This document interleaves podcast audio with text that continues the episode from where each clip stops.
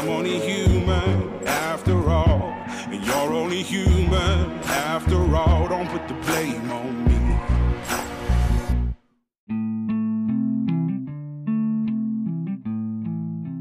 Welcome to First Formation, a spiritual exercise for high church lowlifes looking to get the fuck up and pray. Join us every weekday morning to hear the good news through grunts and with grunts in the unity of the Holy Spirit as one church forever and ever. Fall in.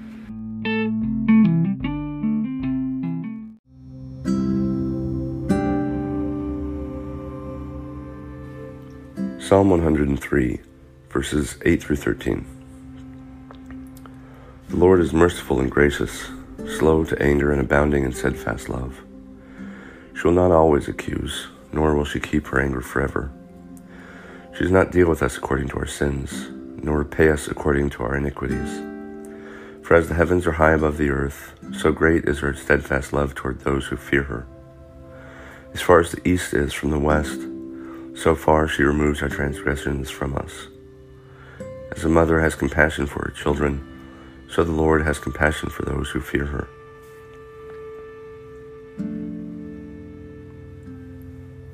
Genesis chapter 41, verse 53 through 42, uh, verse 47. Uh, 42, verse 17. The seven years of plenty that prevailed in the land of Egypt came to an end, and the seven years of famine began to come, just as Joseph had said. There was a famine in every country, but throughout the land of Egypt there was bread. When all the land of Egypt was famished, the people cried out to Pharaoh for bread. Pharaoh said to the Egyptians, Go to Joseph. What he says to you, do.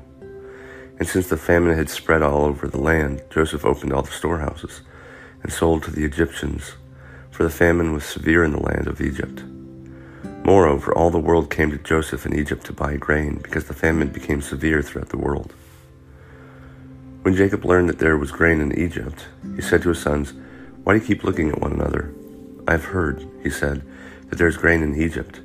Go down and buy grain for us there, that we may live and not die.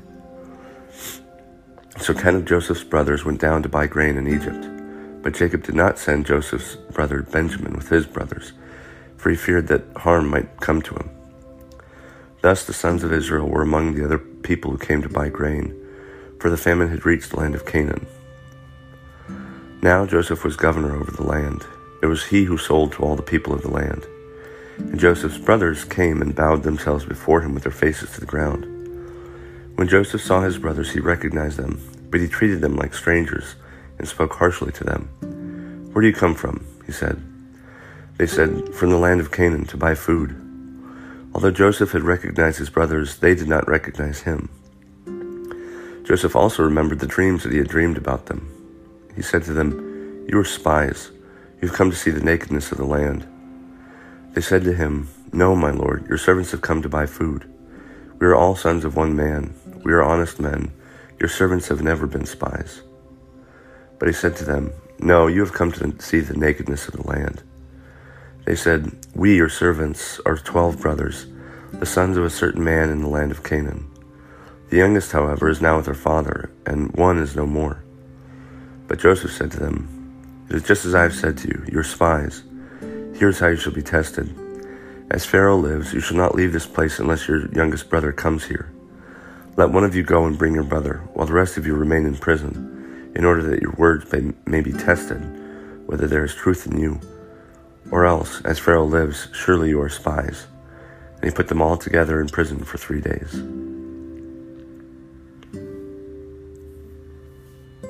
Acts chapter 7, verses 9 through 16. The patriarchs, jealous of Joseph, sold him into Egypt. But God was with him and rescued him from all of his afflictions, and enabled him to win favor and to show wisdom when he stood before Pharaoh, king of Egypt, appointed him ruler over Egypt and all over his household. Now there came a famine throughout Egypt and Canaan, and great suffering, and our ancestors could find no food. But when Jacob heard that there was grain in Egypt, he sent our ancestors there on their first visit. On the second visit, Joseph made himself known to his brothers, and Joseph's family became known to Pharaoh. Then Joseph sent and invited his father Jacob and all his relatives to come to him, seventy five in all. So Jacob went down to Egypt. He himself died there as well as our ancestors, and their bodies were brought back, back to Shechem and laid in the tomb that Abraham had bought for a sum of silver from the sons of Hamor in Shechem.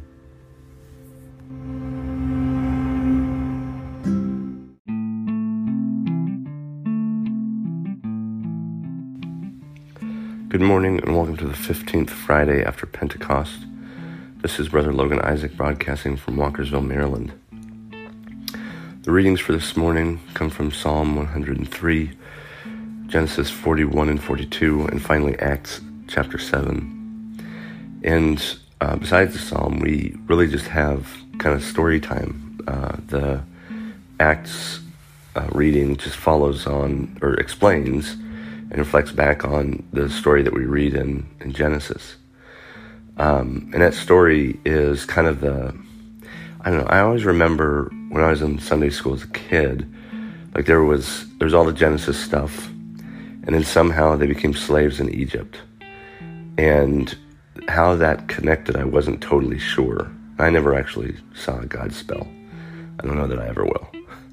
Um, but um, this is that transition story um, from the from uh, their father Jacob.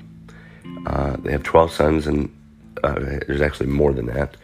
Um, I think Benjamin replaces Joseph, and so Benjamin and Joseph are half tribes um, later on. I think I can't remember for sure, um, but the uh, the older sons sell Joseph into slavery. And Reuben, as you recall yesterday, was kind of the the outsider who said, "Well, you know, secretly tried to save Joseph's life," um, which he did, but he still got sold into slavery.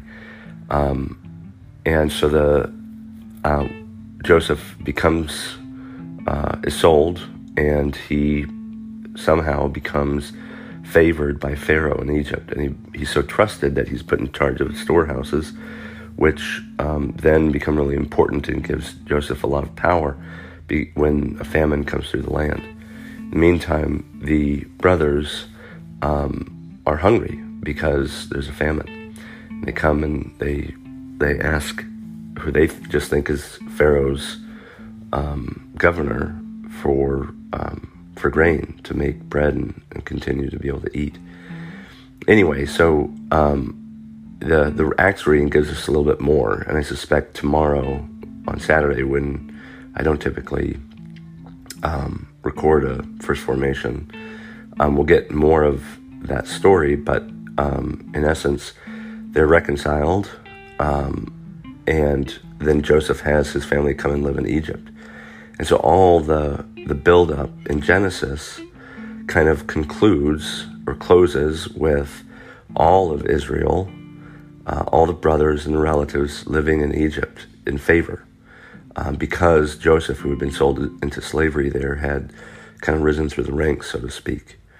And they're all they all die and are buried in Egypt. And then that that in between that transition, several generations pass, and um, the the tables have turned, and there's um, more famine in the land, and Egypt Pharaoh really is having these Hebrew slaves build storehouses, um, the same kinds of storehouses that, that Joseph and his family had once kind of um, governed. And then we get into, and then they cry out. And so eventually, when they escape, they take Joseph's bones with them and uh, uh, into the into the wilderness. Um, but that that's in a very oversimplified nutshell is, is how you get from Genesis into Exodus and then the rest of the Bible. And in that, that however many generations between Joseph bringing his family into Egypt and then becoming slaves, like that story is left largely untold. Um, it must be a tragic story because they end up in slavery, crying out to God um, uh, because their taskmasters are so um, horrible to them. Um, that same cried out is really important um, uh, tool in the Bible to indicate when someone is um, is in trouble and when God is called upon to hear that they are in trouble.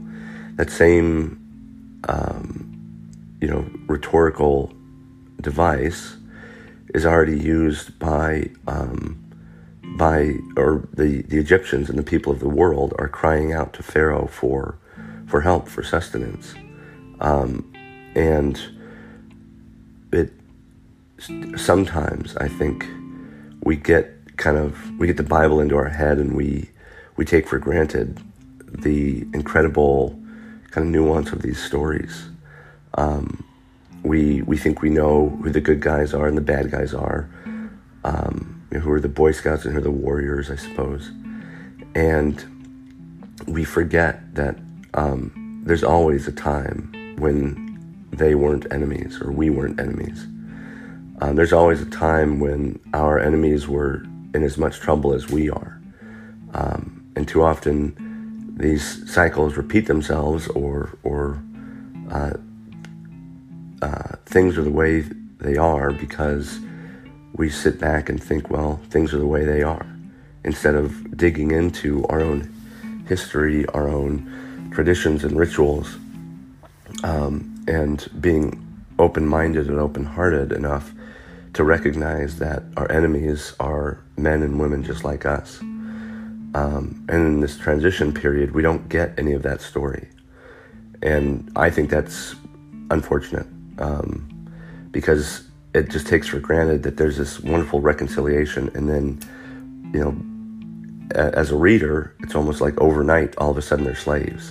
And you're supposed to expect that Egypt is just this horrible superpower, when in fact that isn't really the story.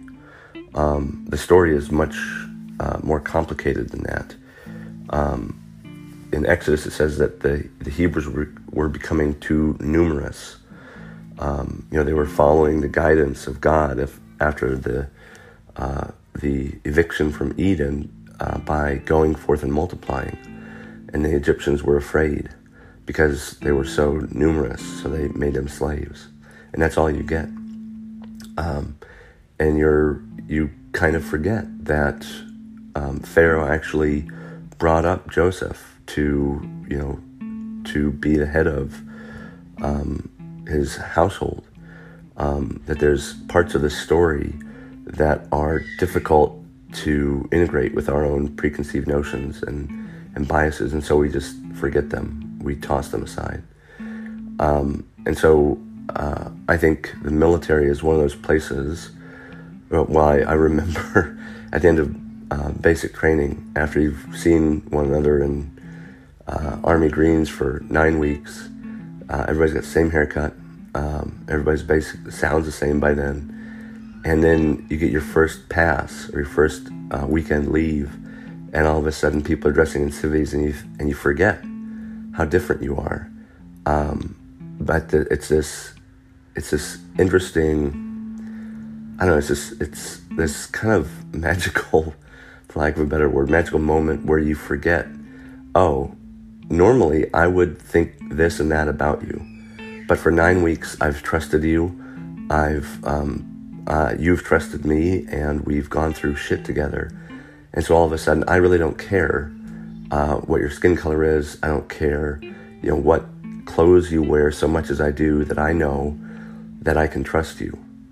Um, and so I think the military is one of those places that um, breaks down some of those things by unifying uh, a, a, community.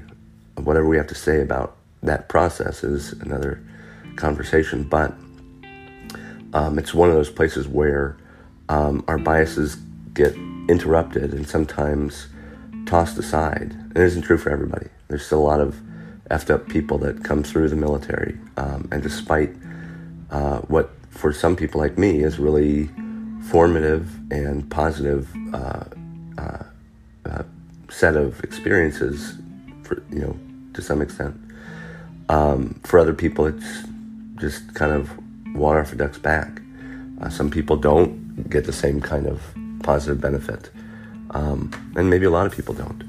Uh, but those transitions um, are, are worth um, putting the story, you know, thinking through how did we get from here to there and what can we learn from it. Um, and uh, how can that help us break down these barriers that divide us um, by understanding our story better, by digging into um, some of these elements that we want to overlook that make it difficult um, to, to make and maintain enemies.